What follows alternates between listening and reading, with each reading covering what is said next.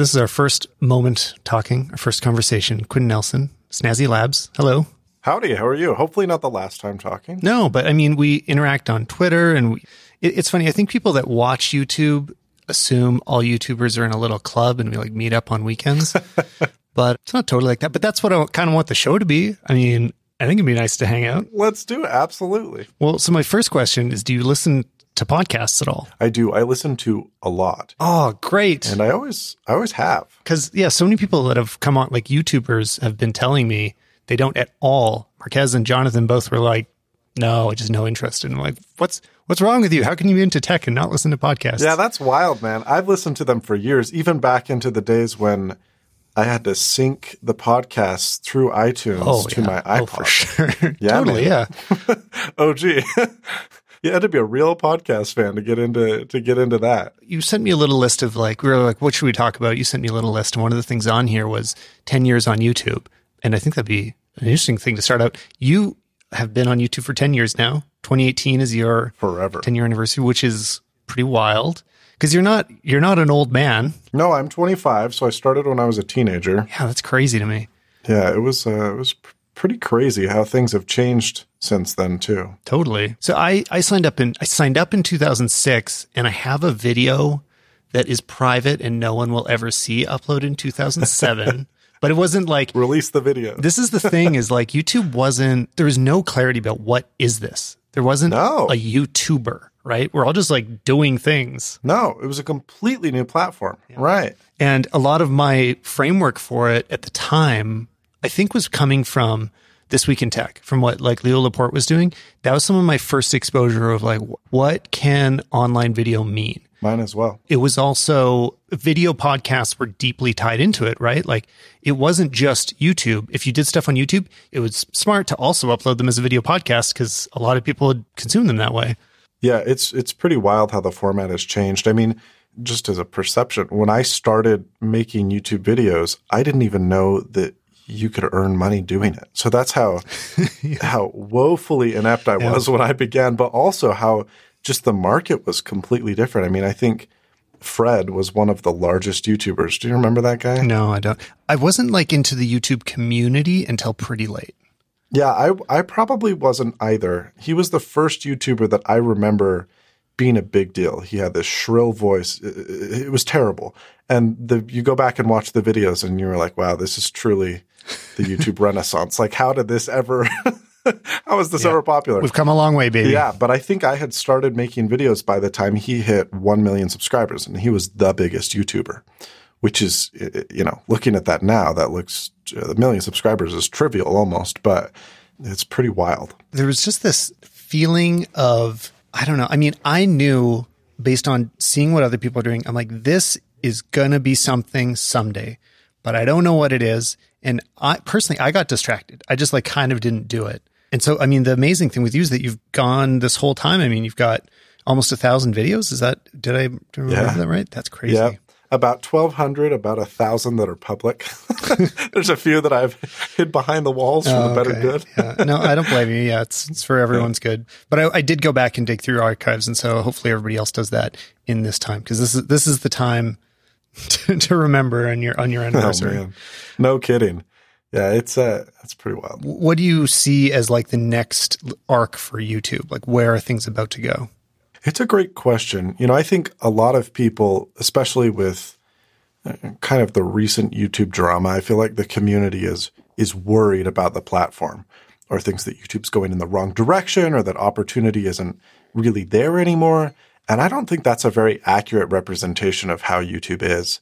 That's not to say that the platform is perfect. That's not to say that YouTube does everything right, because there are things that I wish they would do differently. But on the whole, I mean, the fact that there are thousands, if not tens of thousands of people that have a livelihood publishing content through YouTube is is insane. I mean, mm-hmm. when I when I started in this in the old days of YouTube that everyone talks about how wonderful they you know it was, no one did that. There were maybe 15 to 20 people that were able to do something full time, let alone have a staff of a lot of people and I mean, you're a in the grand scheme of things, a relatively new creator, mm-hmm. at least on the YouTube side. And, and in the last couple of years, your last year, really, uh, the first video I saw of yours was the, uh, iPhone 10 review. You know, there's kind of this this boom that happened. All my growth was the last year. Yeah. Right. And so I think this implication that, oh, you know, it's impossible to get popular on YouTube if you're not already is, is just wrong. And I think there's more opportunity now than perhaps ever because of the, the reality that YouTube is a platform that you can do things on. And 10 years ago, it was just this thing that no one really knew what it was going to be yet.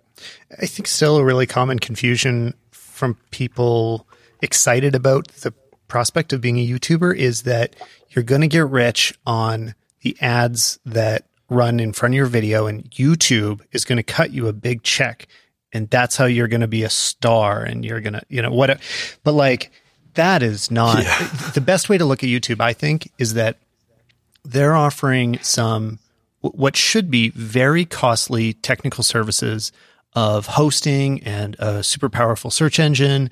And you know hosting video and streaming video yeah it's insanely expensive is very expensive and technically challenging to do it well. So you're getting the best in the world services in, in every way hosting and, and streaming and all this stuff.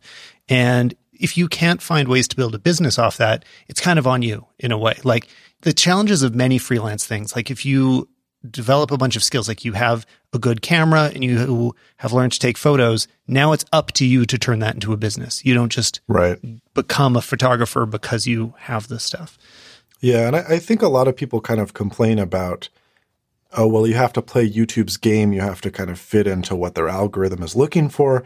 And there's certain truths to that, but if you, you know, did your own thing on your own site, there would be SEO and you would have to play to search trends. And so I don't think it's any different than self-hosted video. Obviously, the infrastructure and the cost is, is insanely different. And, and I think you do have less control on YouTube, but there's also more opportunity provided to you by YouTube because YouTube wants as many people as possible to be making money on their site because yeah, it means true. they make more money. So the yeah. worst example lately are people like, uh, do you know Max Yuriev that does his Apple stuff? Yeah. And yeah, and he's a really nice guy, great guy. Right. And his channel got, I, we kind of still don't know what happened, but basically it got reported for some kind of inappropriate behavior and he had all of his AdSense removed and he had just gone to doing this full time and he spoke to YouTube support a whole bunch and they're like, there's nothing we can do. They basically were totally unhelpful and he just had to abandon his channel with over 100,000 subs and, and start from scratch. So I also should say everybody go follow him because he's a great guy and, and does good work. So uh, his new is. thing's called Max Tech. But yeah, now he's, you know, he's got to start, he's at 11K right now because of technical challenges with YouTube. So that's, that is the risk, you know, you can kind of get hit by unknown variables in the behind the scenes. You work on their platform, you play their game. Yeah. All the more reason to diversify. So that's why I have a podcast. I mean, so one thing I like You're about smart. podcasts is like it's still the era of blogging still. Yeah. You know, it's still fully in your control. It's an open technology. It's um a- Apple is the biggest source for it if you go to iTunes, but it's still it's still wide open technically, right? It's Absolutely. like you just provide your yeah. RSS feed and I really, I really like that about that, about it. And so it's, it's part of the reason that I want to keep something outside of the YouTube world. And I appreciate the format. I know they're not for everyone, but I like longer format content, especially because that's not really a place where that kind of content would thrive on YouTube, but I think it mm. should exist. I mean, hour long stuff is not popular on YouTube for no, retention issues all, and all this other stuff. And publishing that content doesn't do you much good. But I think uh, podcasts are an excellent way to be able to talk about stuff more in depth. And that's honestly why I prefer them beyond, even though I make tech videos, I don't watch many tech videos, but I listen to many tech podcasts just because of the, the depth that they go into that you can't get on a video. No, man, I'm in the same boat. Uh, recommend some podcasts. What do you, what do you love? Oh boy. I love all the Relay FM stuff. Hey, so, Relay, yeah, me too. Yeah, they're great guys. Uh, Connected is a is a podcast that I listen to every week. Uh, I listen to Accidental Tech podcasts as well with John Siracusa and Marco Arment and Casey Liss. They do good jobs over there. Fantastic show. Yeah, I'm trying to think. There's many. I listen to too many podcasts. Did you happen to listen to the last Connected where they talked about my photo? I didn't. I that's that's oh, in my docket, but I haven't oh, heard that oh. one. I wish yet. you heard it before, so we could. Because I have so much to say about what they said. oh, really? yeah, it, they had this really interesting interpretation of a photo I posted on Twitter. I won't bother go. It, people would have to go listen to other episodes for it to make sense. So I won't talk about it here. But hopefully, I can pick up that conversation with those guys Oh later. man, I wish I'd done But I that. go listen to it. I think it's episode two twenty two. That's just off memory. Anyway, we're not just here to talk about this show and other shows. I think the, the best topic that we have in common is to talk about the video that we both appeared in, the MKBHD camera test. What was the name of the video? Actually, I, I don't remember. The, the link will be in the show notes, but it's where he compared basically every modern smartphone camera and uh, the blind smartphone camera test 2018. There you go. And it's one of those ideas. Marques has this horrible habit of coming up with ideas that once it's there, you're like, why wasn't I doing this? Why didn't everybody think of this first? This is so mm-hmm. obvious. This is a great mm-hmm. idea. And uh, I'm really glad he did this. We both w- had our reactions shared on it, and you totally called it, which is pretty wild. I mean, as much as I would like to take all the credit, that was my second guess. I did guess the iPhone 10s first, but uh, I guess the Mate 20 Pro second. So So, okay, actually, there there will be a little homework for this conversation. You you should probably watch at least part of Marques's video, um, but we will explain what went down and why it's interesting, and I think what there is to take away from it. I think first of all, I've got to say, I feel like my response, the things I said in the video, were not useful because part of when he presented the data to us, I don't know if you received it in the same way. He sent me the chart of here's the winners, right? Here's how the tournament went down, but it wasn't connected to any of the photos. no, so same. once he showed it to me, all I could think of is like, I don't remember what I voted for. I don't remember what these looked like. And so I really wish I had those references in front of me right away because I know I would have had more to respond to it. But instead, I was just trying to process how the hell uh, Pocophone ended up near the end Right. but it was very interesting. And I think my biggest takeaway from it, we'll go into more detail, but the biggest thing to me is this says so much more about what people see in photos than about any of these cameras. Agreed. And uh, this is part of what Marques said in his video too. But uh, do you remember what you voted for? Um, yeah, I'm roughly. I mean, I I also voted for the BlackBerry in the first round. I didn't vote for the iPhone. I did, however, and I am proud of myself for this. I did vote for the Pixel Three uh, in the first round, and it did lose. But I was I was actually relatively pleased with my own choices because I did better than I feel like. Well, I shouldn't say better. Yeah, like it. We get it's not- points if you. is- Uh, yeah, this is subjective.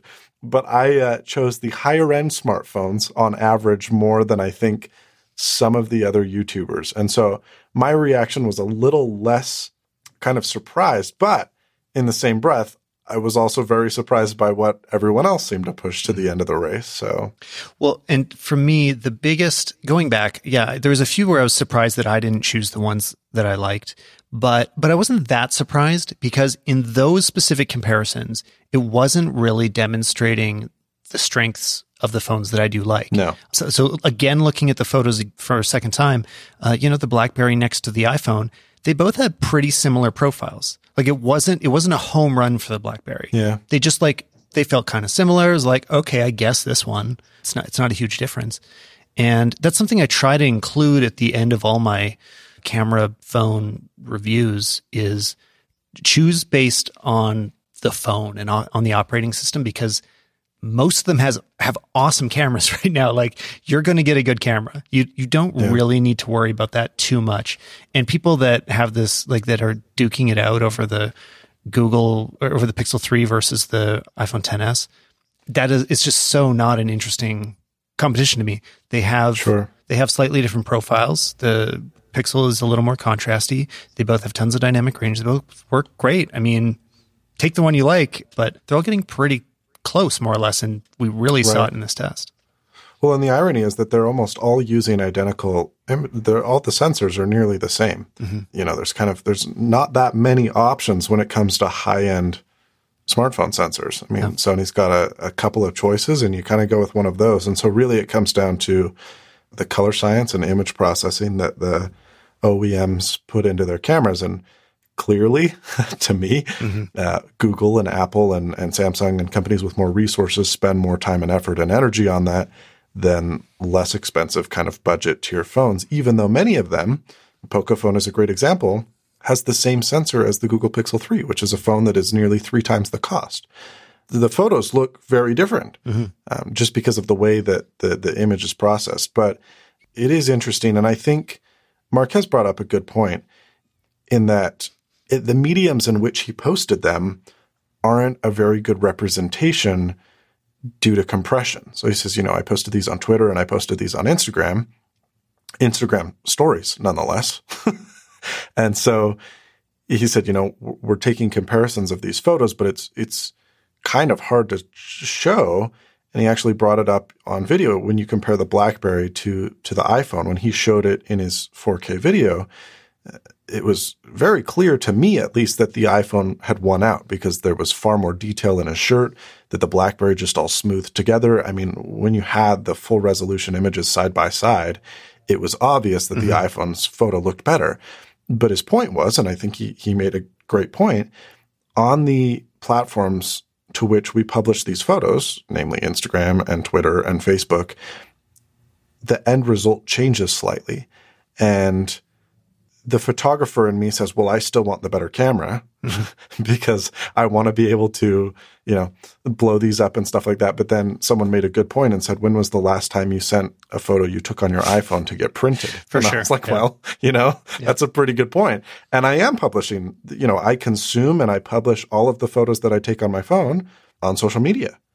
And so by extension, I should probably utilize the tools that the large majority of, of the public prefers, which is kind of weird to think about. Well, and going even slightly further in uh, why the quality was lost, I'm, I'm, looking at them again. They're still in his Instagram stories. They're also half size. Right. So, so they're in stories, but then they're also shrank to 50%, shrunk, sorry. So that that's even further removing the the quality here. One thing that's really striking to me and and kind of shows that I think the way this went down was more of an artifact of the structure of how the the test was built and not as like none of this is a knock on on how Marques done did it. I would have done the same thing. I mean, he, he, it was very well designed and thoughtfully done. But looking at the the final shootout between uh, B and P is what they're labeled. We don't know what they are at this point. P, which turned out to be Pocophone, right? It was it's terrible. Like it it should not be in the final round. Um, there's, you know, nobody looking at that photo would think that it's better than so many other images that were beat out earlier. And it's just the structure of the, the tournament. And I'm not a sports guy, so I can't actually suggest a better tournament structure. I mean, I think it's that like losers and winners would be re compete would be competing again again uh, against others that they had. Uh, you know, how do they do this? How do they do this in sports? This is a solved problem, right? You know, once you're out, you're out, kind of, and so you have to perform adequately throughout the whole way. Well, but it but is more true like wherein another set you'll have of kind rounds. of an upset win, mm-hmm. and then in subsequent rounds, you're like, these guys should not be playing. they, yeah, they suck. They just they lucked out the first round, but you know that's the reality. So yeah, and that also you you could design these images in a way that would play more to the strengths of the better phones. You could. So, you know, a and lot of these had pretty flat lighting. Uh, it wasn't right. pushing dynamic range all that hard. So to, to really do something that had extremely meaningful results would require so many more rounds of testing, I think, you know, so that as things lost against each other, you would rematch them. So there would be like several, several versions of the first round almost. Um, and using a few different lighting scenarios because the thing is like looking at the dynamic range of the more expensive phones that have you know the really high quality HDR and computational photography going on. It looks so much better. It's it's yeah. much much better. It, it's I, I definitely right. don't take that back.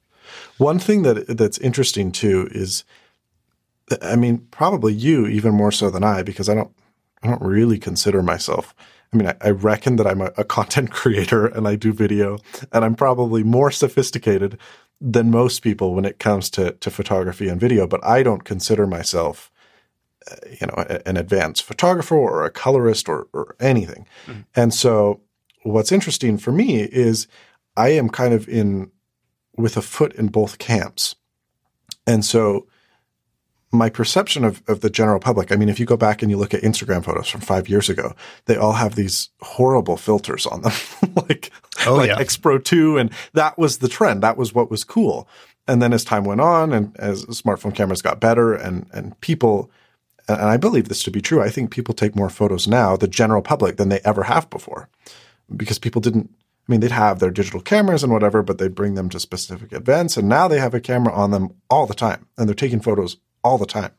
And so I think even though these people may not be trained or sophisticated in, in photography, their know-how, I suppose, kind of has improved over the last several years. And, um, but in the same breath, I think there's still a bias towards super saturated images and stuff with a lot of detail, even though, you know, m- kind of more contrast.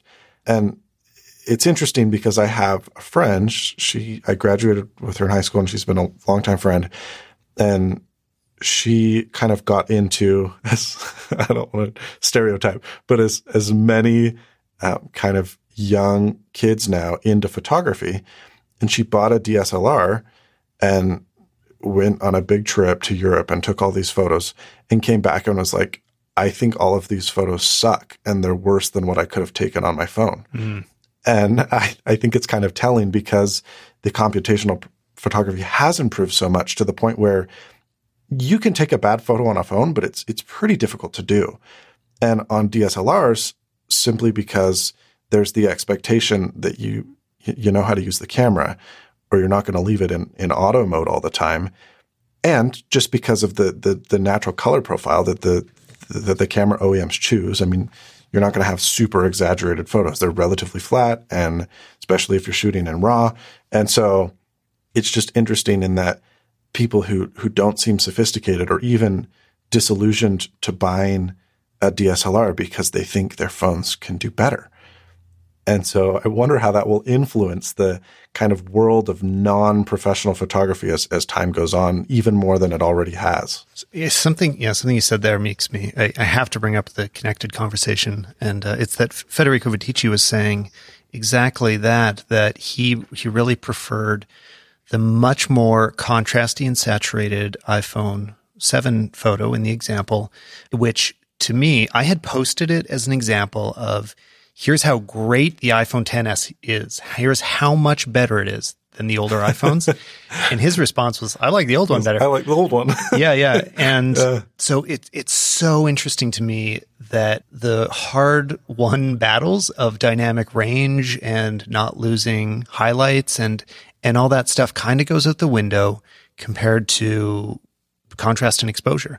And so, you know, another challenge of Marques's test is, is that you can always, if you take that photo three or four times, like point the camera at the subject, take the photo, point it away, and then point it back, it'll read a slightly different exposure each time. Oh, yeah, so even without manually interfering or touching the subject or anything, you could end up with the brighter photo on any of the cameras.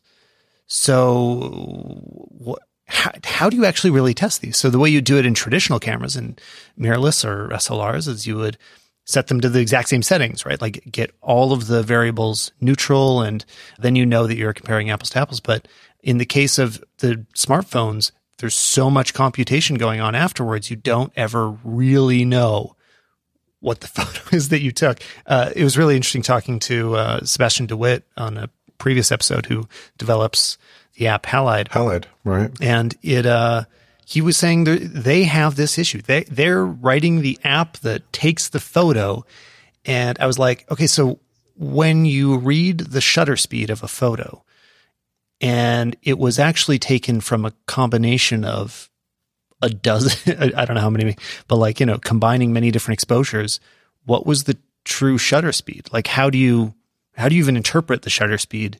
How is it a meaningful statement when it's using several different shutter speeds? And he, you know, his response was like, "I'm, I'm not totally sure how that works."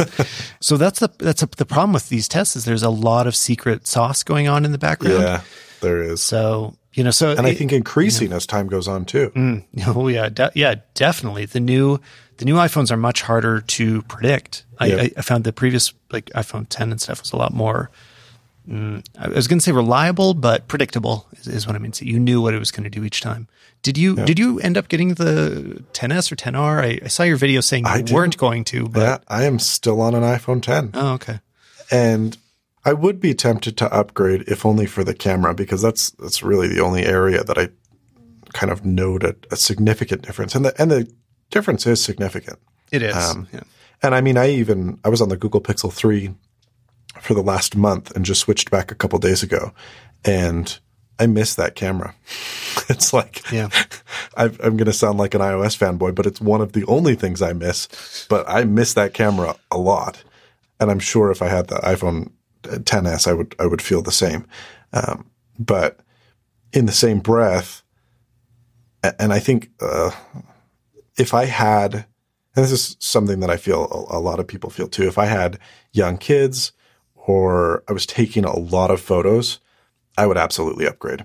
And I think people who are doing that, who used to buy, um, and it's still something that I, I mean, the ATP guys, Accidental Tech Podcast guys talk about it all the time. And I'm, I'm glad they do because I think it's important. Wherein, you know, they say, you know, if you have young kids and if they're still around, you need to buy, buy a real camera Yeah.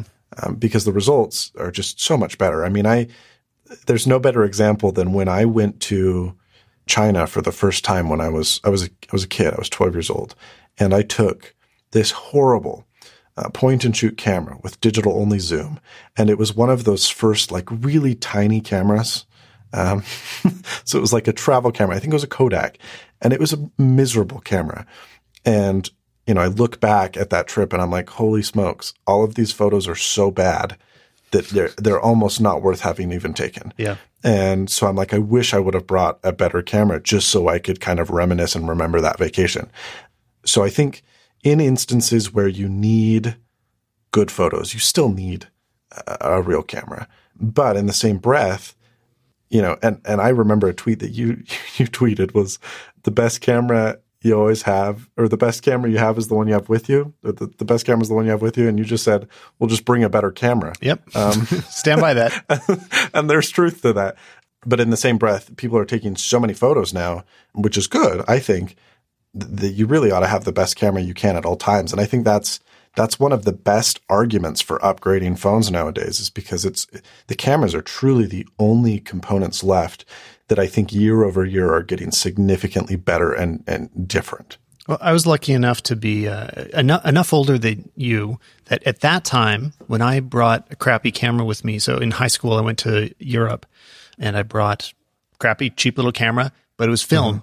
Yeah, so, that's lucky. you know, the film, the, the look of like you put the same film roughly in a expensive camera and a cheap one. You know, it looks about as good, and sometimes the cheap ones look better. Like there's a really nice look to cheap uh, film cameras.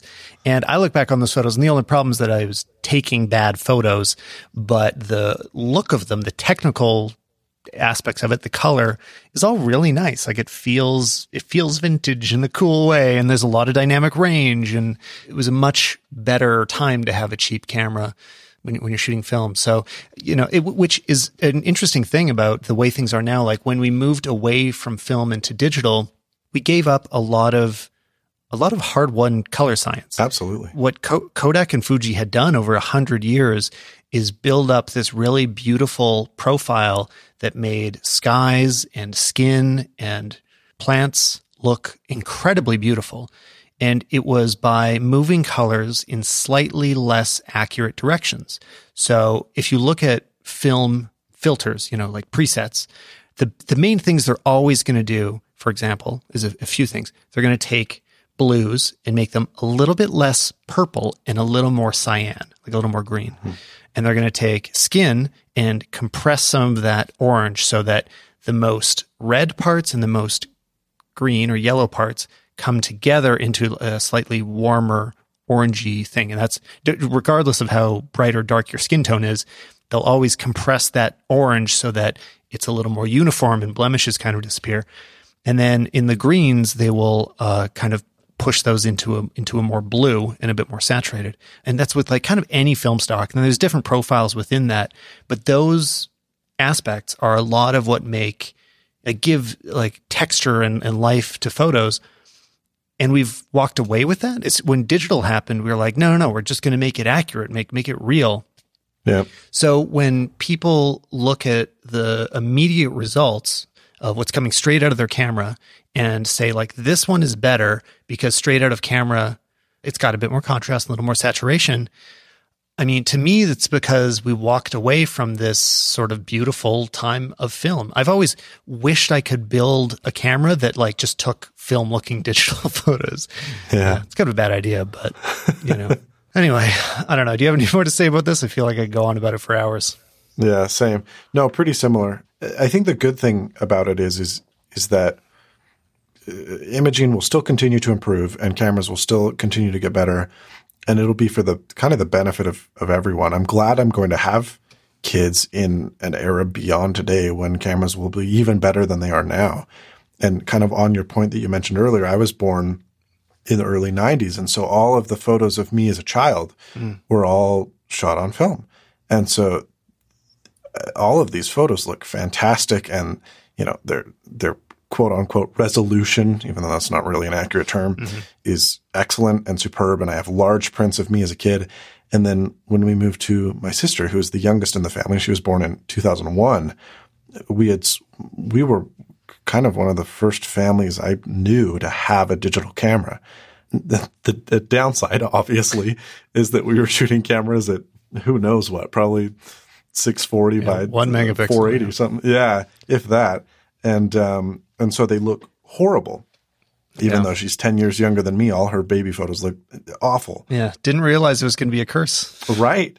And I think we're we're kind of nearing the point if we haven't already that for people who are not photographers, the technology has gotten good enough that they can be decent photographers. Obviously, you know, composition and all that stuff is is people still suck at that.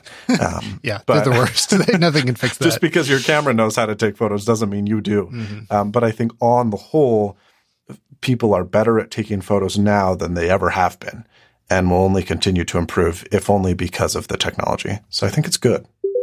This episode is brought to you by Kronaby, makers of premium connected watches. If you're anything like me and you're generally up to date with the latest tech, then your watch probably should do more than just tell the time. So, Kronaby Watch can do things like control your music, trigger photos on your phone, send you notifications, drop geotag pins, control if this then that for smart home, and the list goes on and on. But as tech moves on, which it always does, it moves quickly, often much more quickly than the style of watches. In fact, the simple design of watches, of beautiful watches, hasn't changed in about a century. With Kronaby, you know that the watch on your wrist is going to look as good in five years as it does today. And the tech is also updated often. They're constantly adding new features through firmware. So even though you're getting the latest and greatest, you're also getting something that's going to last for years to come. And speaking of lasting, the battery actually lasts two whole years, which seems kind of impossible. That's not with recharging it or anything. You just put a normal watch battery in there and it lasts for two years. If any of this sounds interesting to you, you should definitely go to kronaby.com and check out their watches. They're incredibly beautiful, very well made. I'm wearing one right now, and I can tell you it doesn't feel like a gadget. It feels like a piece of fine jewelry. So thanks again to Kronaby for sponsoring the episode. That's K R O N B Y dot com. This is a good one for you. I'll talk a bit about how Apple did in 2018 and a little bit about what they might be doing in 2019 and where things are moving. How did you, if you were to kind of give yourself, create a little report card, what would you give Apple good and, and bad points for in the last year? Oh boy. I mean, to set this up a bit, again, like not everyone in the world follows Snazzy Labs. So your perspective is that's definitely is, is pretty although they should i mean you're getting you're getting there but it, it, you have a pretty balanced perspective like you will absolutely call apple on any problems that you see, you call it as you see it, but it's your platform of choice typically. Uh, you dabble a lot in the Hackintosh world and build your own computers. So uh, you have a pretty well rounded perspective of all this stuff. Yeah. I mean, just as kind of a background, I've been a Mac user my entire life. Uh, my dad used Apple computers um, ever since the mid 80s. And um, when he was a kind of a teenager, bought his first computer, and I was born in this in this era of the '90s where Apple was not the Apple that we know today. Yeah. I don't want to get into the history, but things were not good. And uh, there was this time where even he was kind of teased by his, his friends and, and buddies and other people thinking, why would you waste money on an Apple computer? They're horrible. As a result, I grew up with Macs my entire life. We never had a Windows PC in my house. When I went to school to learn how to use computers and do computer tech, I was completely lost, even though I was relatively tech savvy or thought myself to be, just because I had never used Windows at scale. And I had been um, I remember vividly. It's one of the first things I remember about computers was I remember playing the Jumpstart games for Mac OS on the Mac OS 10 Kodiak beta, which was the first version of the, first public beta of Mac OS 10 released in very early, I think it was 1999, um, if not early 2000. And I remember like the dock and thinking, yeah, you know, this is awesome. So I've been a Mac user and a Mac fan my entire life. And it's, it's really the only platform that I've ever known at scale. And over the last few years, I've, you know, I've built gaming PCs and I've kind of expanded. And I, I like to kind of boast about the fact that I'm, I'm probably the only person I know that uses both Windows and Mac OS daily, as well as iOS and Android pretty frequently. Mm. And so I'm, I'm constantly looking at all of these platforms. But as you mentioned, I still have a preference towards Apple. I think part of it is because it's just, it's been the platform I've used my entire life. I am quicker. I am faster. I, I know everything. I know Mac OS 10 inside and out. And Windows, I still suck at using. And part of it, I think, is because Windows is just inherently less intuitive than Mac OS. I'm going to get hate comments for that. And then part of it is just because I, I don't know it as well. There's a quote I really liked from CGP Grey at some point on Cortex where he's talking about that it would be, and, and I just can fully relate, so I'll just l- let his quote carry it, that um, it would be easier to adapt to moving to a foreign country than to completely change platforms. Um, like you would, you would more quickly find yourself at home and, and integrate yourself and I totally believe that. I mean, Windows is fine if that's where you've always been. Like I spent some time in Windows land and it was working for me then. I have no interest in investing the time and moving somewhere else. And it doesn't mean that other things are bad. It's just like it would it would mess up my world big time. Oh yeah. So no, and it's it's true. I lived in a foreign country and I learned a different language, and it was probably easier than moving to Windows. Yeah, exactly. Yeah, it's um I, I think that's there's a lot of truth to that. And every time I publish a video about the Mac or about iOS or, or whatever, I ultimately will get comments from people saying, is Mac OS worth X dollar premium to you over a, a comparable PC? And I always say yes. Mm-hmm. I'm like, no matter, I would pay thousands of dollars to use Mac OS over Windows. And I know that sounds snooty. I know that sounds dumb, but it's just the platform that I know how to use. And that's not to say that if I had grown up using Windows, I would probably say the same. I probably would. Well, I think something that YouTube is not well equipped to talk about because it's a really complicated question is the, the idea of is it worth it, right? Which, you know, is a good title for a video is really fraught because people have a lot of different amounts of money sure. and, and different types of jobs. And their fields and, are different. Yeah. Totally. So there, anybody that if you if you write into your favorite YouTuber, if you add a com- leave a comment saying, "But is it worth it? Is it worth it to spend the extra money?" Just don't. Don't waste your time doing that because it's so personal. If you are just if you're just wealthy, if you just have disposable income, that question is completely different. You know, you you're going to choose the thing that just feels right to you and, and works best for you.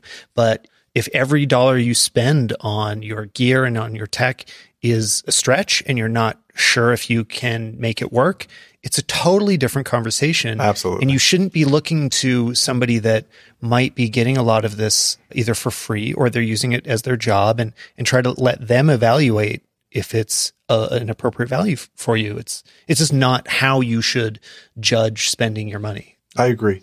And so I think that that makes 2018 even more interesting because we, we can talk about the specific products if you if you want to, but I think the overarching criticism of Apple this year is the perceived increase in price across every line. Oh my god, yes. I haven't talked. I haven't really talked about it anywhere yet, but it is real.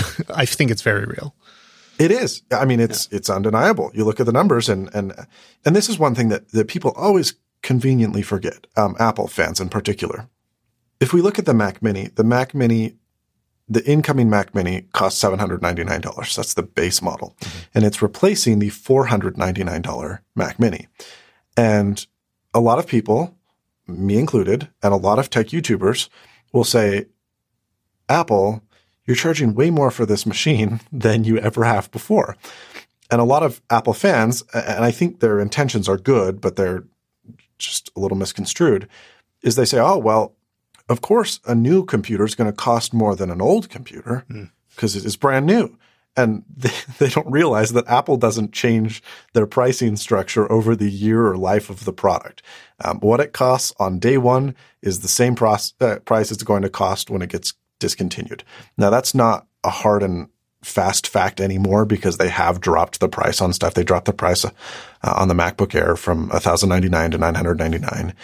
Um, but generally speaking, the price that a new Apple product costs is the same price it costs the day before it gets replaced. Mac Pro. And exactly. they did move the specs down the line. So they don't sell the, uh, what is it? The, the quad core Mac Pro anymore. They only sell the, the six and right. Yeah. I, I, don't remember the exact change, anyway. but yeah, basically yeah. they keep selling an ancient computer for the same amount of money.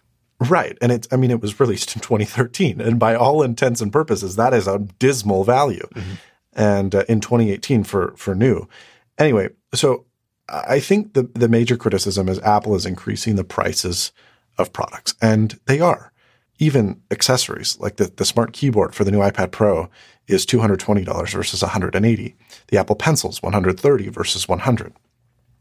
You look at the iPhone 10s retain the same price as the iPhone 10, but the iPhone 10R, which is now the quote unquote cheap phone, is it's quite as much trick. money yeah. as much money as the flagship phone two years ago. Yeah. And so I think on one hand, Apple has to do it, right? Because the market has matured.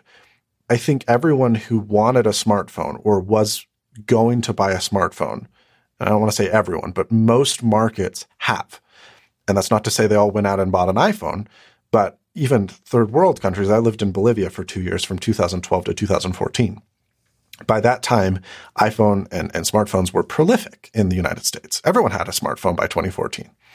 But when I left uh, Bolivia in, in 2014, I lived there for two years and I talked to probably 10,000 people. I was on the streets every single day, walking around. I saw maybe 20 smartphones the entire time I was there. Yeah.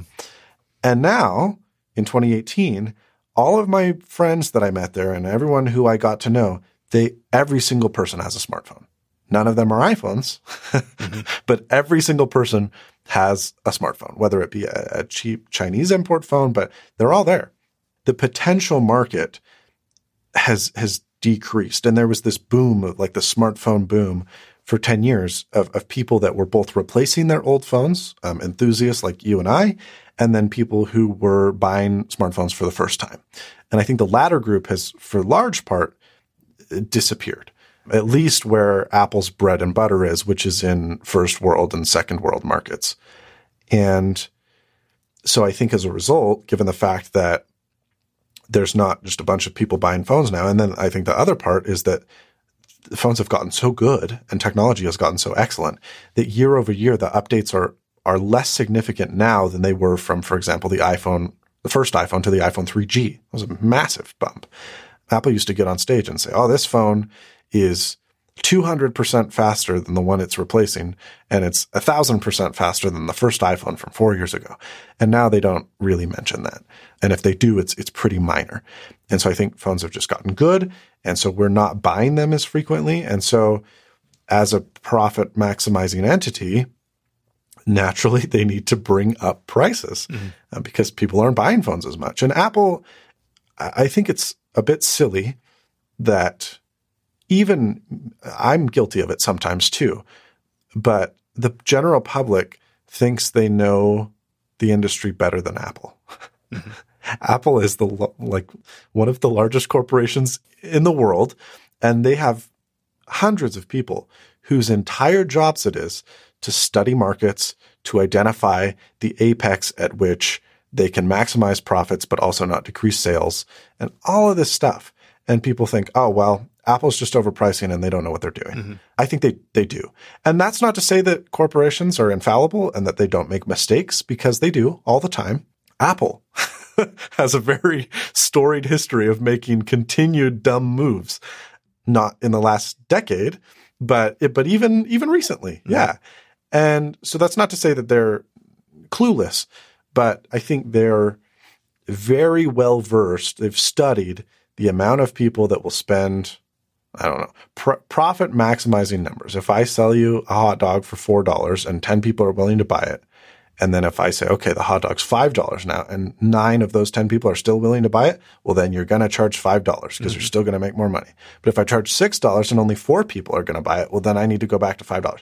So it's this whole, like Apple, Apple knows this and they've done these, these studies. Now, a lot of them are, are predictive. They don't really know until they actually do it. And it will be interesting when we see their quarterly earnings to see how the price changes this year have reflected in their actual sales numbers and revenue. We've known from the last couple quarters that actual unit sales are down, but the earnings per sale are up because obviously everything costs more money. So each device is going to bring in more revenue. But it's, it's interesting. What are your perceptions of the price increases? Well, okay. If, if the if the listener right now doesn't listen to all the other tech podcasts we mentioned, this is an unoriginal idea. But I agree with what I've been hearing across the board that the big problem would be if the bottom rises too far. So if it becomes too expensive to get into the Apple ecosystem, or or not even just to enter it, like to to really live in it if a lot of people start getting priced out of being an Apple user in general, that will become a much bigger problem. And I am okay with the ceiling being raised kind of infinitely. I'm totally fine with Apple doing high end luxury products. I want them, I want the next Mac Pro to be $100,000 and a supercomputer. Like I want it to be the best possible thing they can build. There's no reason to me that they shouldn't be building the best computers in the world in every category they possibly can. Like give me a $10,000 iPhone. Um, I mean, g- g- give it to me because I'm not going to spend $10,000 on an iPhone. yeah. But, but I would love for them to be pushing that envelope and developing it. And like, that's how exciting, crazy new tech works. I mean, curved screens and AMOLED and things that like were really advanced tech a few years ago when they came out were crazy expensive. I can't think of a lot more examples. I don't know, 8K, 4K even just before that. Like the the cutting edge is so expensive at first, but that's how you let it become mainstream. And I want Apple to play in that world. I want them to have some of that stuff that is the absolute best you can possibly buy or or somewhat predicting the future a little bit. That's not that's not typically Apple's thing, but like sure. just build right. build the absolute best machines you can. But don't price out young people, don't price out people that want to love your brand and they want to you know have all of their machines designed in Cupertino, but they can only afford iPhone case and not the actual iPhone. Yeah, and I, I think that's I think you're dead on because I mean, if you look at, so here's an example. It's an old example, but here's an example.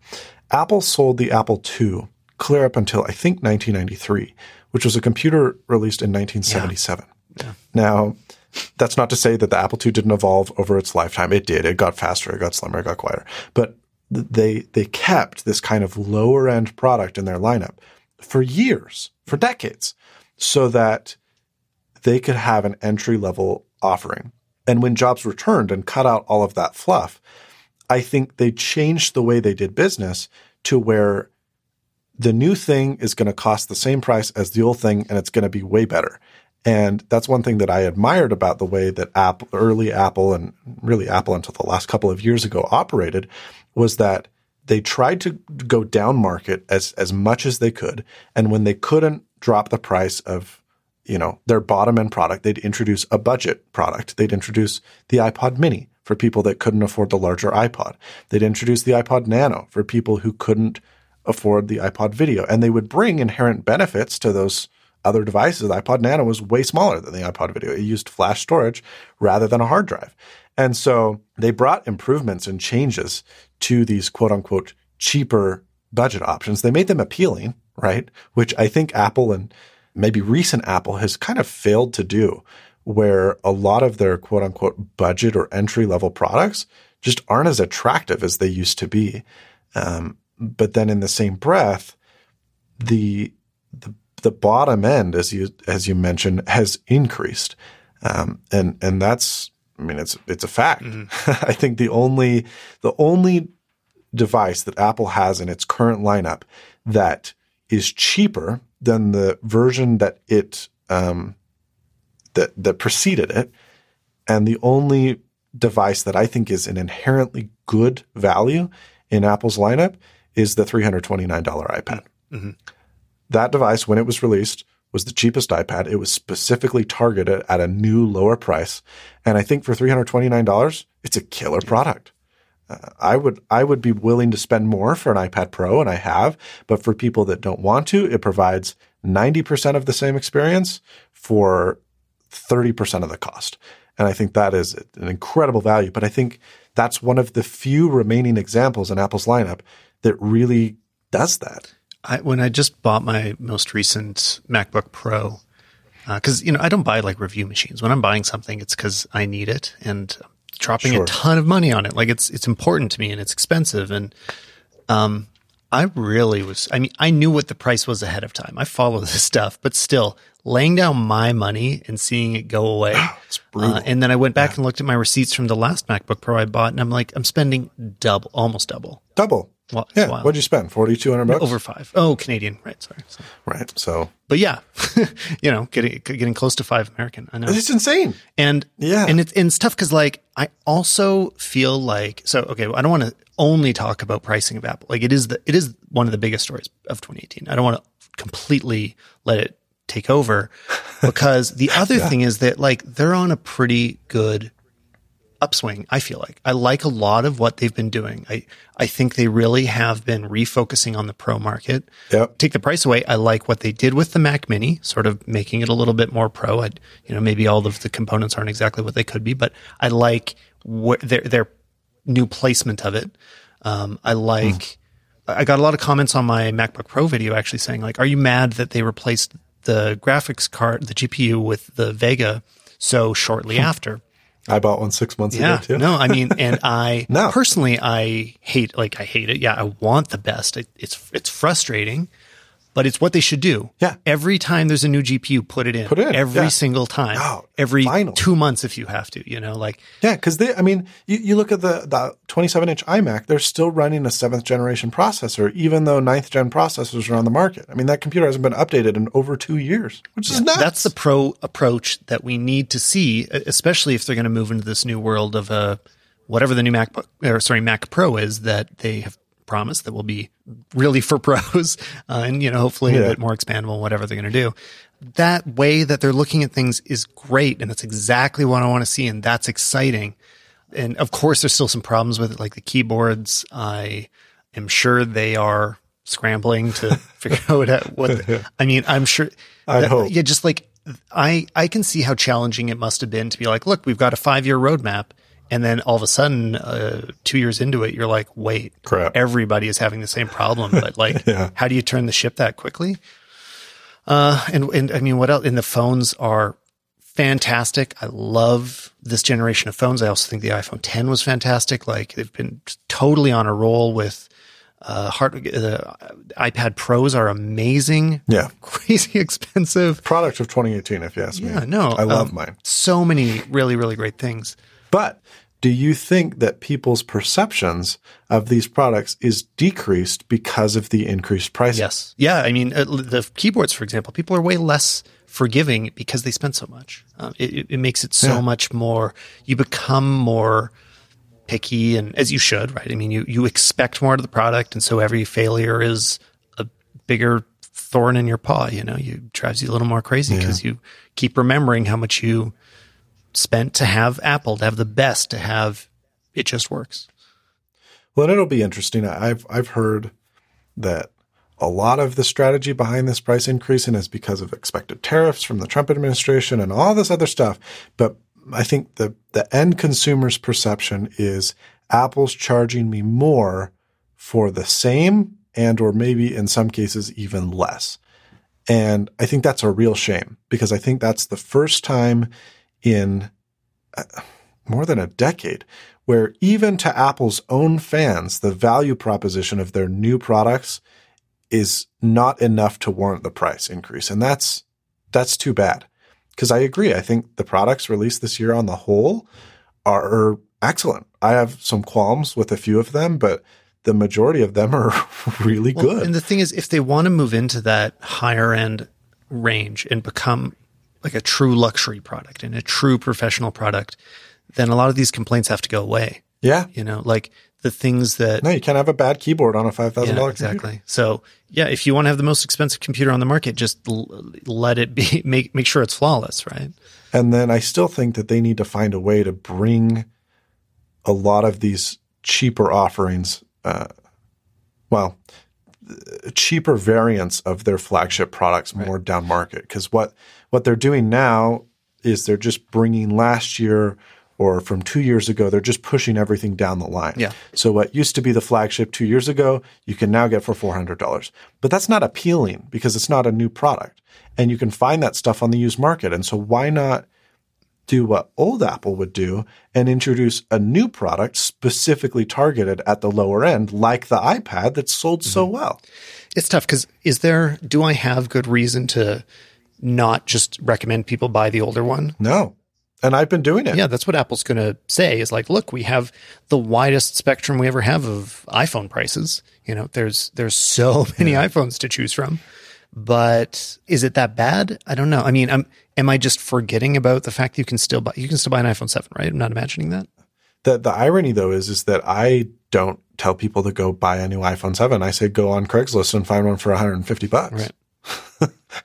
go buy a used one or go buy a refurbished one on eBay for a quarter of the price of what Apple charges. Yeah. So I think Apple's losing a lot of potential sales to the used market and to, to competition that just provides a better value. Yeah. And Apple's never been one to target the low end. They're not going to start now. They're not going to start making an iPhone for $199 that you can get with ads on it from Amazon Prime. Like it's never going to happen. They're never going to do that. I think they have to at least mm, attract people who are interested in that lower end segment to spend a little bit more to get an Apple product because right now they're not even in the conversation. It's not even it's not even a consideration because the only option is to buy a 2-year-old phone versus a phone that's still cheaper and is as good as well, I don't want to say as good as, but the Pocophone, which is as close to as good as the Pixel 3 in terms of specs. Um, and so, yeah, it's it's going to be an interesting few years, and I think part of it is because this is last thing I'll say about it. I think Apple as a company has matured and they haven't had a black swan. So you look at the iPod, the iPod changed everything. I mean, the fact that we were using, there were MP, and that's the thing that, that, you know, a lot of Apple critics will, will say, well, Apple wasn't the first to have an MP3 player on the market. And you're right. They weren't, but they were the first one to provide a good software client. iTunes, even though right now, and for the last five years, it's been a trash fire. For a lot of years, it was an incredible piece of software and it was free and it was platform agnostic and you could get it on macOS and Windows. And the iPod was a game changer. It was the best device and nothing else even came close. And you look at the iPhone and no, the iPhone was not the first smartphone on the market. There were Palms and Blackberries and all these other phones that had been there for years. And some of them had touchscreens and some of them, and if you look at the first iPhone, there was no MMS. It couldn't record video. It was edge only when 3G was already pretty ubiquitous. And so there were a lot of things that were inherently quote unquote downgrades or worse than what you could get from comparable devices on the market when iPhone was introduced. But iPhone was mm-hmm. iPhone. I mean, it was polished and it just worked. And the fluidity of the operating system and, and the way that the gestures worked and a single home button and a software keyboard. I mean, these were game changers. And even look at the iPad. And to an extent, maybe even the Apple Watch. Apple Apple's never really talked about how big of a deal Apple Watch is. They've never specified exact unit sales. I mean, it's always been clumped into kind of their uh, wearables and other category when they do their quarterly earnings. But you see Apple Watches on like 90% of people's wrists here in the US and, and in Canada. Yeah. And I know that's not the same in other parts of the world, but it, it was huge. And it's now been several years since Apple had a product that came out of left field that left all their competitors scratching their heads for a few years on how they were going to catch up. One more thing. Yeah. And maybe Apple doesn't have any of those left. And so that's why they're just trying to hang on and, and keep making good products and do the best they can and, and not stand out from the crowd. Or maybe this is a couple of slump years where we don't hear much from them and the new upgrades are nice, but not amazing. And the price increases are rough until there's this new thing that blows everyone's mind. I hope so, but I don't know. I'm not convinced as much as I used to be anymore. This episode is brought to you in part by The Camera Store, my favorite camera store. The Camera Store. How did they get that name? I, I, honestly have no idea. But if you're on YouTube, search for them and you're going to find The Camera Store TV, which creates fantastic content that you've probably already watched. They have incredibly useful reviews of most new cameras that come out, and they've been a trusted resource for me for years. Or better yet, if you live in Canada, you can order from them online with free shipping for orders over $100. They always have the best prices, so I don't feel like I need to shop around. I know that I'm getting a good deal there. But again, if you're outside of Canada, no problem. Just check them out on YouTube. They're great people. Thanks again to the Camera Store for supporting the show. Let's look ahead a little bit. Uh, something I haven't talked about, another thing I haven't talked about on the show is the moving of uh, processors from Intel to ARM. And this is something that is building enough momentum that it seems like it seems like either it is happening or uh, or Apple hasn't committed to it yet, but know that it's a likely option. It's happening, man. Yeah, you follow this stuff closer than I do. So, I mean, for me, computers are mostly a thing I use to create stuff. And so, what I care about is how they affect that creation, how they work as a tool. You crack them open a lot more and, and know what's going on. Give me some insight into this. Like, what to you does moving to ARM mean? And is it good or bad? Um, so, I've been a crazy nut job that has been saying for probably five years now that Apple is moving to ARM. And when I first started, people were like, no, that's stupid. That doesn't make any sense. You don't know what you're talking about.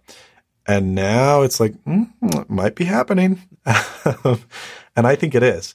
I think one of the driving forces moving away from Intel, and Apple has done this before. Um, I mean, in the early 2000s, they had Power PC processors that were co-developed with IBM. And when they first came out, they were incredible. And Apple would get up on stage, and, and uh, it's something that people don't realize now, but it was the truth. In the late 90s and early 2000s, Apple would release a new computer and Apple would release a new laptop, and it would be the fastest laptop on the market. And nothing could even get close to it. And now thinking of that, it seems silly because Apple, you know, they're typically more expensive and less power. And you get more polish, but it's, you can get faster, better computers for less money. In the early 2000s, you couldn't. And Apple was top of its game. But PowerPC, the architecture kind of couldn't develop, and Intel was picking up steam, and they had a lot of help from kind of PC OEMs. And there were inherent issues to, to PowerPC. One of them was power consumption and cooling was a big problem. Um, so they eventually switched, I believe, in 2005 to Intel. And if you ever want to enjoy a, very awkward moment in an Apple keynote, go and watch the 2005 presentation where they unveil the first Intel iMac. And there are audible boos from the crowd of people saying, no. It was like one of the weirdest, kind of most jarring instances for a lot of people because it was the moment that Apple kind of quote unquote gave in and became the same as every other computer on the market. And since then, their computers have been the same. They're using the same chips. Nothing has been inherently better other than Mac OS, which is a big yeah. difference, by the way. But other than the operating system, there hasn't been a, a huge performance advantage to going with a Mac. And I think Apple longs for those days. And they also are sick of Intel. Intel has basically a monopoly on the market. Now AMD is catching up. They're still mm, no, especially in in the desktop or excuse me in the laptop lineup. And so Apple wants to get away from them, and Apple has always, as any company should, tried to vertically integrate. So they try and they buy companies that they work with. Uh, most famously, or they'll just sabotage and build their own thing. so when Apple started building their own chips in the iPhone, they still used a GPU from a separate company. And Apple was developing their own GPU behind the scenes. And one year, I don't know, they didn't renew their contract or whatever. They just said, okay, we're making our own GPU. And the company that had been supplying iPhone or Apple with GPUs for iPhones and they had Apple had become their biggest client and they were a publicly traded company, suddenly ended up with their largest customer, which accounted for 50% of their revenue, just gone. Mm-hmm. And um, so Apple loves doing that, and they should because they make way more money and they could advance stuff at their own pace. And I think there are instances in which Apple has wanted to upgrade certain parts of their machines, but haven't been able to because of Intel's update cycle and because of the very minor increases in performance that Intel's chips bring year over year now. Usually it's only about 5 to 10%. And oftentimes there's a lot of trade offs like higher heat output. Famously, Intel's been stuck on the same process for like three years now. Now there's even word that they're looking to move away from the Intel modems that they're using. Is that, is that am yeah. I getting that right? So they, yeah, you know, was Qualcomm before. Now they're going to start developing their own. As I mean, at some point, it's going to be you know Apple from the ground up. And I think that's what Apple wants to do. They can make it cheaper, they can make it better. It just makes sense. And they don't rely on other companies to innovate at the pace that, you know, Apple just does it at their own speed. And so I think there's a lot of advantages. And, and one of the benefits to being the largest company in the world is that they, Apple has the ability to afford a lot of this stuff that smaller phone manufacturers can't do or won't do. Um, and then the other benefit that Apple has is Apple is the iPhone. I mean, basically, um, whereas Huawei is, is mostly a networking company and LG does all sorts of crap.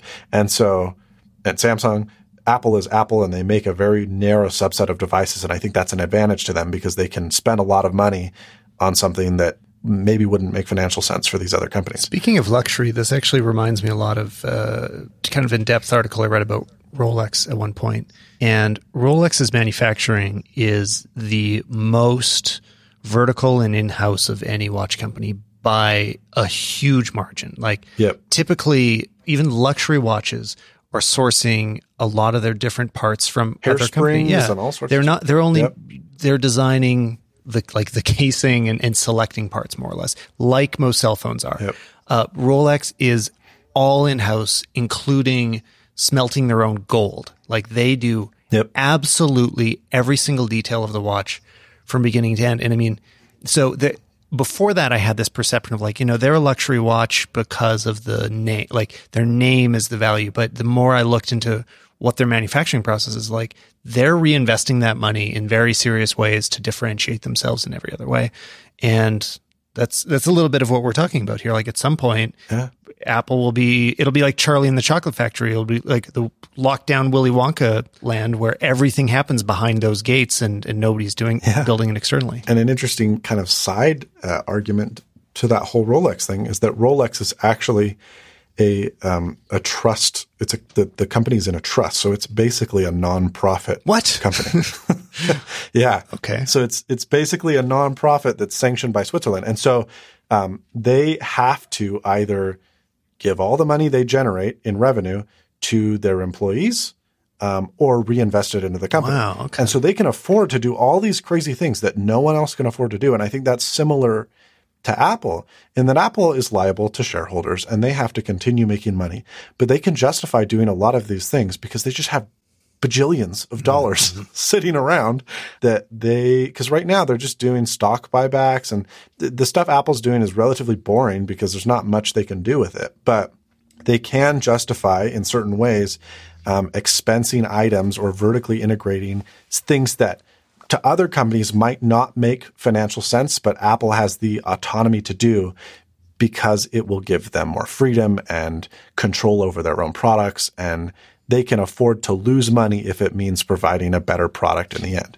Let's also let's before we get to the end here, I want to make sure we say like what would be so amazing about ARM on Mac. Sure. And I mean, maybe everybody listening already knows, but if you if you pick up an iPad Pro, you, you can see it right there.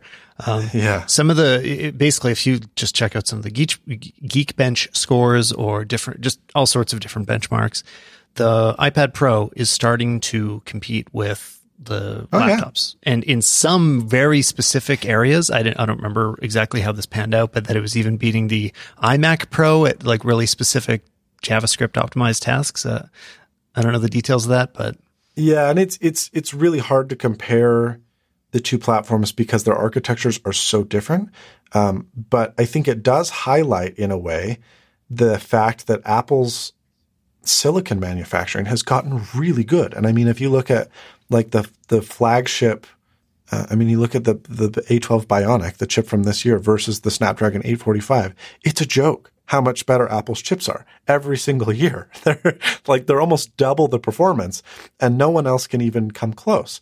And so, in the ARM world, kind of Apple is king, and I think that that will be a big benefit uh, to them as they kind of transition the Mac because, again, for one part, they're no longer dependent on Intel to innovate. They can make their own silicon that is specifically tailored to work well in the areas that Apple cares about. Um, and then they'll have full control over the, the processes. So with their own software and with their own OS, they could make Final Cut Pro. I bet Final Cut Pro on the iPad Pro, if it such a thing existed, could scream. yeah. I bet it could do better than most of Apple's desktop lineup. It reminds me of something I only tweeted about and I never. This is my episode to get everything out that I tweeted about and never talked about.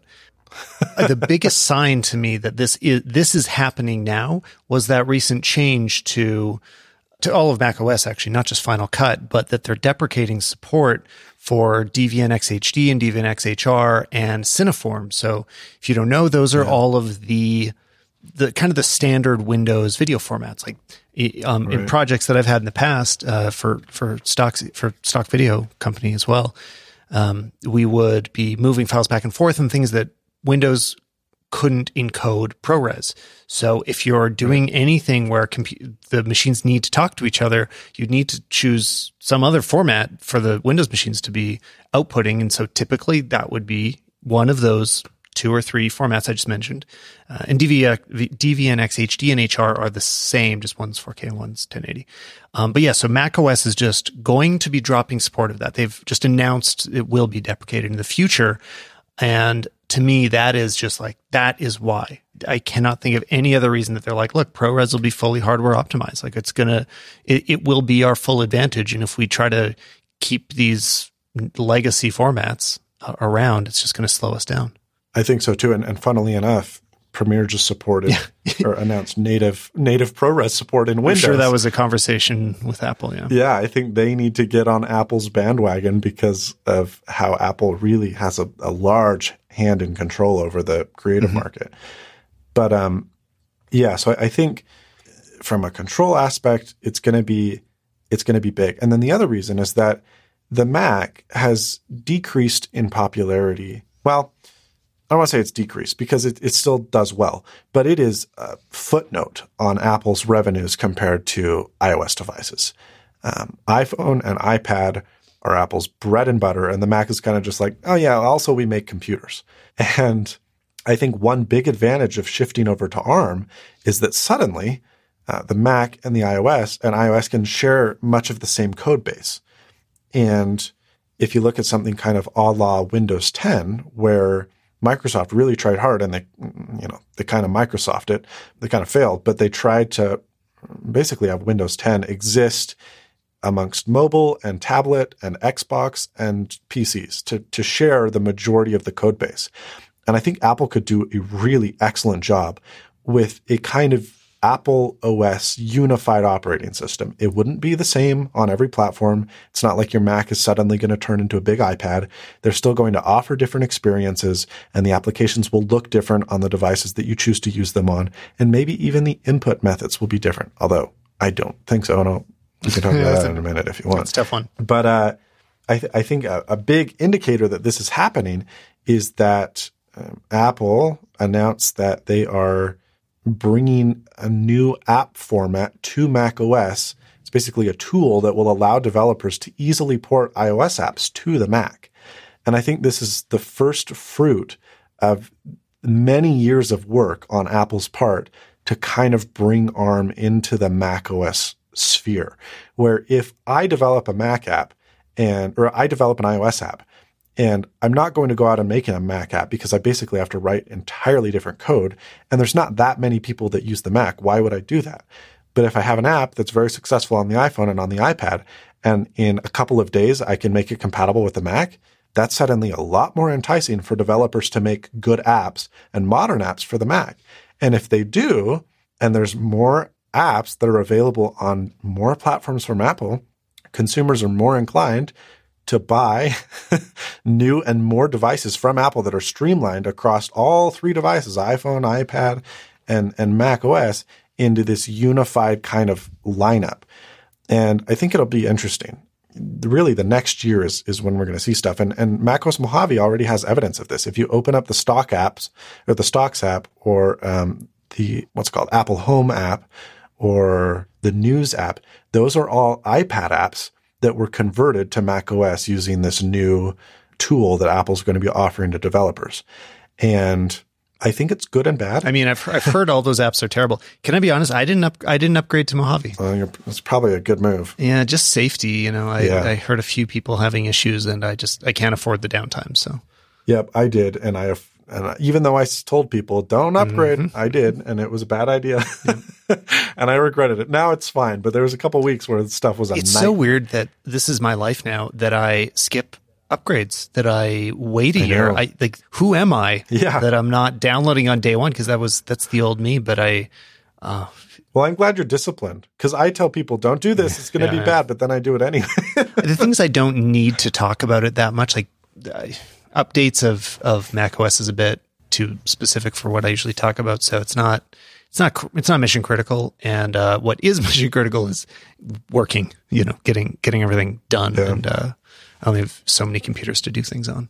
Really quickly, you mentioned how you've heard that a lot of these new applications provide a less than ideal experience. Mm-hmm. And I would agree. I think if you open the stocks app and if you open the voice recording app, you're like, what the heck? Because it doesn't feel like an iOS app or like a Mac app. The problem with that is this is coming from Apple. Yeah. This isn't third party stuff. Right. Well, there's no pull down menus and the buttons are strangely far yeah. apart because they're designed for fingers, which are fatter than a mouse cursor. And so it feels kind of odd. And I think that it's because Apple's not intending for us to eventually use those apps in this way. Um, it's more of a tech demo for like, see, look how your apps can work on a Mac. But Apple has long said, and I've always been critical of this, and, and they still say it. I mean, uh, Phil Schiller said it on John Gruber's The Talk Show uh, last year, or was it Craig Federighi? I don't know. One of them, an Apple executive, said last year, uh, "Oh well, you know, we're we're still not looking into a touchscreen Mac or a MacBook because no one wants to lift their arm up in the air yeah. and reach out and touch a screen." Hello, what's the iPad Pro? Yeah, they market the iPad Pro as a computer. It's not marketed as a fun little tablet you can watch Netflix on. They are showing in the ad people lifting up their arm to touch the screen. More and more people are doing it. Yeah. And well, although I will say that I that is something that holds me back from wanting to get full time on an iPad. I mean, there's a lot of things that could hold me back, but I do, especially typing. Okay, that's the best example. Okay, now all of a sudden I just switch gears, talk about iPad. But when I'm typing and I don't have a trackpad to move my text selector, and I need to lift my hand to do that, like why? Why would I do that? Yep. Um, oh yeah. So there are instances that it's really frustrating to have to do that. You're now on a Mac and you're using these apps that you just want to touch the buttons because they're designed to be touched and you have to drag your mouse cursor and do these weird little things. I mean, e- even one, this is just an example. Do you use messages on, on Mac OS? Sure do. Yeah. So if you, you know, the little tap back function where you can react, like send a plus or a haha or an exclamation point or whatever. Yeah. Yeah. So on the iPhone, you hold the message or you force touch that's not a gesture on Mac OS. Well, actually, it is on the, the Force Touch trackpads on the MacBook, but it doesn't. That's another weird disconnect. It doesn't work like that on the on the trackpads on the Mac. But um, you can either right click and then press tap back, which is kind of the Mac way to do it, right? You're like, okay, I need to access a submenu, probably right click, and then I can do that. Or you can hold down on the message. So one of the functions is holding down with your mouse until that menu pops up. Uh-huh. Can you think of any other instance on your computer ever that in order to select or to do an action, you have to hold down a Press and button? hold. Yeah. It's so weird. You don't do that on a Mac. You don't do that on a computer. So there's weird stuff like that where we're now getting into this kind of awkward hodgepodge stage of it not really being ideal on an iPad because you don't have a mouse, but then it also not really being ideal on a Mac because you can't touch stuff that you want to touch. This is going to be a lot bigger than the Intel rewrite. Oh yeah. No, it's a huge I mean it's not just a the underlying code base and not really that perceptible to people. This is a whole dynamic shift of how these platforms are and how they function and when you use what and for whom. Um, but I think we're going to see eventually, and people still think I'm nuts, but this is just my theory, that we're going to see a new device that is not really a laptop and not really a tablet, but something that serves them. I don't, I don't know. It just seems weird to have a Mac that doesn't have a touchscreen that's running touchscreen apps and have an iPad that doesn't have a trackpad that is trying to be a laptop. And so I think there's going to be a new app or a new operating system or a new device or something that kind of unifies this weird conglomeration of things that don't really mesh that well together. Otherwise, it's going to be kind of a bad experience on both platforms. Well, on an infinite timescale. Yeah, eventually in Cupertino time. Maybe it'll take uh, 15 years. Who knows? But I think it's coming sooner rather than later. I do think we'll see ARM Macs within the next couple years. Uh, people say the next year. I don't think so. I think at least two or three. Yeah, this is this is a huge, huge project. Yeah, not to mention that they're going to need to be able to run legacy apps, so apps that are currently x86 apps on the Mac, And, like and run them just as well. right or or close to as well. And um, that's from what I've heard, not easy. Uh, Windows has tried to do that with Windows 10 ARM, and there's a little runtime kind of uh, emulator of sorts that apparently is just not very good. And so I think it's still a few years out, but I do think that eventually we're going to get to this point where Apple kind of maybe surprises us with the device or an operating system or some weird hybrid of sorts that we don't expect, even though today they're still up on stage saying, no, we're not implementing iOS into the Mac. Well, and then we can finally get back on our exponential speed increases year over year that we were used to in the 90s. We can Right? only hope. I mean, Yeah. we're seeing it on iPads. So, yeah. Yeah. Quinn, you're awesome. Thanks for coming on, man. Where can people find you? Where are all the places that people should ingest your content? oh boy, I'm everywhere. The most uh, notable is, is youtube.com slash snazzy. And then you can find me on social media by at snazzyq.